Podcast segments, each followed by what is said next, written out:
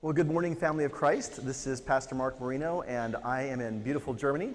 Uh, I got a little bit more of an extended stay here than I bargained, but uh, the good news is, as I speak to you this morning, this will be uh, prayerfully the last recorded sermon. Uh, the next one gets to be live and in person, so I'm excited for the opportunity. Uh, so, grace and peace from God our Father and our Lord and Savior, Jesus Christ. Amen. So, our topic for this morning is the two Adams and there's a reading from the book of Romans. Uh, I know at the 8 o'clock service, oftentimes we have a lector that reads that lesson. At the uh, 1030 service, uh, usually it'll be you know, the person preaching. So I want to just read to you this uh, portion for consideration this morning. Again, uh, Paul's letter to the Romans, uh, chapter 5, beginning with verse 6. For while we were still weak, at the right time Christ died for the ungodly. For one will scarcely for one will scarcely die for a righteous person, though perhaps for a good person one would dare even to die. But God shows his love for us, in that while we were still sinners, Christ died for us. Since therefore we have now been justified by his blood, much more shall we be saved by him from the wrath of God. For if we, while we were enemies, we were reconciled to God by the death of his Son, much more, now that we are reconciled, shall we be saved by his life. More than that, we can rejoice in God through our Lord Jesus Christ through whom we have now received reconciliation. Therefore, just as sin came into the world through one man, and death through sin, and so death spread to all men because all sinned. For all sin indeed was in the world before the law was given, but sin is not counted where there is no law. Yet death reigned from Adam to Moses, even over those whose sinning was not like the transgression of Adam, who was a type of the one who was to come. But the free gift is not like the trespass. For if many died through the one man's trespass, much more have the grace of God and the free gift by the grace of that one man, Jesus Christ, abounded for many. And the free gift is not like the result of the one man's sin, for the judgment following one trespass brought condemnation, but the free gift following many trespasses brought justification. So that's our text to consider for this morning. So, this idea of the two Adams, this idea that Paul brings about in Romans, but certainly we see it in other areas of Scripture, is this wonderful throwback for me. This idea of a champion, this idea of one who would fight on behalf of another. As a matter of fact, um, I'm going to grab my notes here. As a matter of fact, one of the things that we see in ancient literature is that. Uh, this idea of single combat, this idea that, that there would be a champion brought up amongst the people who would fight on their behalf. Uh, so sometimes this would save entire armies from having to go into battle. They would pick the, the victor, the champion from their one side to fight the victor champion from the other side.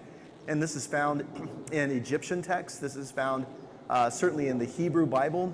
Uh, we see this uh, in different cultures, different areas. Um, and, and it's amazing. And I, would like to say that it actually still exists today. Even today, we see this happen. I mean, in many respects, uh, even something as simple as the Olympics, you have single people that are competing amongst the entire country they live in, and then they are the champions. They are the ones who go and represent that country as they compete on a national stage, as an international stage, I suppose. Um, and so uh, I think that's also one of the reasons why uh, you know, superheroes are, are such a, a, big deal, or even celebrities and politicians, quite frankly.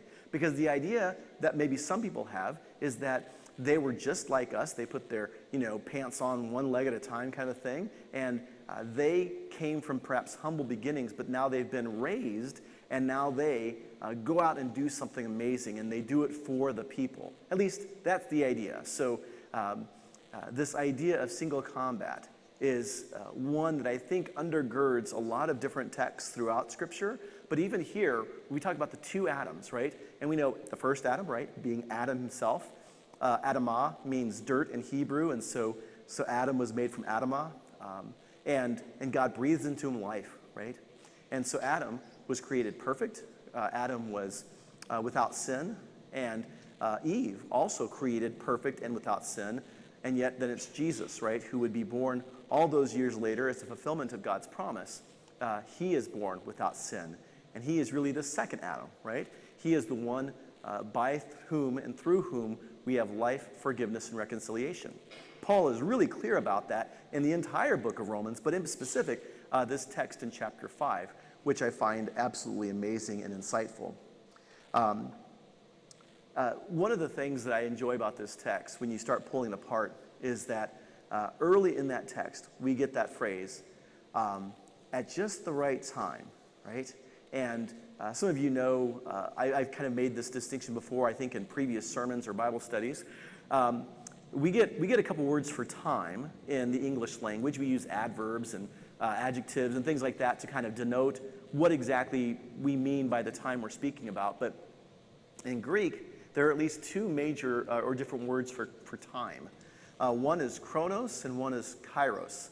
Chronos, we get the word chronological, the idea of an ordered sequential time, uh, something that, that's a season, something that, that uh, is a predictable um, sequence.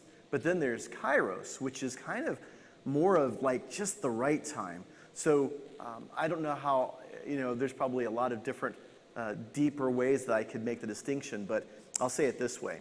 Uh, I'm gonna, by, first, I'm gonna admit by, I don't cook very well, uh, especially now after a year of deployment. I don't cook very well. Um, but uh, you can read the directions on how to make a dish, and it'll say, you know, uh, add this to that, and then bake it for an hour, right? Uh, now, there are people who are going to set the timer for an hour, and they won't look at it until the timer goes off. But then there's other people, and I call these people, I know how to cook people.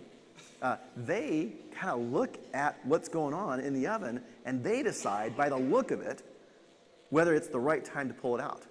And oftentimes, because they're really good at cooking, they know exactly when to pull the, the item out of the oven or, or when to flip it or when to fry it or when to, all that kind of stuff. They just know the right time. It comes with experience, it comes with practice, it comes with all those sorts of things. But here in this text, Paul is saying something pretty profound.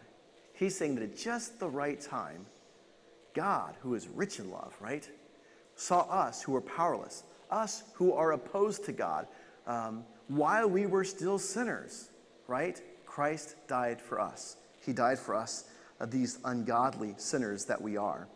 Now, uh, I, I love that text, one of the most beautiful, sweet, gospel laden passages. That here I am talking about this idea that there is a champion, there's one who represents us, one who goes to fight for us, one who redeems us, and his name is Jesus Christ. And it says in this text that God shows his love for us in this while we were still sinners, Christ died for us. We were actively opposed to God. We were fighting him tooth and nail. We were dragging our feet. We wanted nothing to do with him. And yet, God himself, who is rich in mercy, abounding in steadfast love, one who redeems us from our own sin, he's the one who pursues us. He's the one who makes us right with his Father. And so, God's love is demonstrated in the fact that he would not give up on us, that he would not turn his back on us, that he would never forget or forsake us. You know, this whole idea of the two Adams, this idea that, that sin enters the world through Adam's trespass and death through that trespass, to then give way to the hope of resurrection. You know, uh, sometimes I'll hear people kind of um, want to pin uh, something bad, a blame, on one person. It's your fault and they'll say there's reasons why. You know, uh, in my own life, I know that I heard uh, some baseball fans want to blame uh, a man by the name of Mr. Bartman uh, for reaching out and, and, trying to catch a foul ball. And, and some people blamed him for the outcome of the game because maybe the outfielder could have made a play on it, but it was in foul territory. Anyway, I guess we'll never know. But there are a lot of people that really blame that person. Or if you want to go to a different area, uh, sometimes it could be a player on the field who makes a, a mistake. Uh, you know, a baseball uh, rolls right between their legs, or, or they strike out and, and, it ends the game, and people say, oh, if that guy wouldn't have done that, we would have won. Um, but nobody really wins the scapegoat game. Um, as a matter of fact, in our own personal lives, sometimes we try this. We try to blame other people for our mistakes and for the outcomes in our life. And um, one of the things we need to understand about our own walk with God and our own faith is that we can't blame anybody for our sin. We can't blame anybody for the mistakes that we make. For the times that we speak harshly against others, the times that we treat other people poorly, we can't say they started it, even if they did. that doesn't give us an excuse. It doesn't give us a reason to treat them poorly. And so, what do we do then? We look at texts like this, where Paul talks about the fact that grace, life, and forgiveness come to us through Jesus Christ, the person, work, life, death, and resurrection of our Lord Jesus Christ. It's the heart of the gospel. It's the idea, the knowledge, the truth, the sweet truth that God is with us. And in this text, Paul makes no bones about it. He even says the gift is not like the trespass, for Christ is preeminent. Christ took all that garbage that we have, that we are, onto himself, and it died on the cross. All that bad stuff that sometimes we want to blame on Adam or Eve, sometimes we want to blame it on anybody but us. Christ says, Put that upon me. I will put that to death, and I will raise it to life again. Now, some of you know that one of my favorite things in all of, well, one of my favorite things is, um, is uh, literature. I really enjoy that. And I want to share with you just for a moment um, a bit about a guy named John Donne. Some of you probably know all about John Donne. Some of you may have never heard his name before. I guarantee you, you know some of his poems.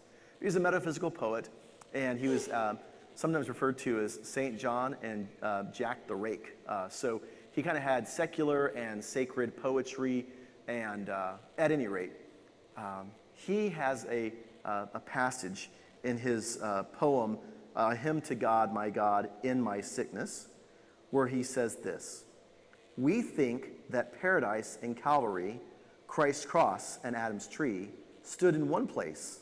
Look, Lord, and find both Adams met in me.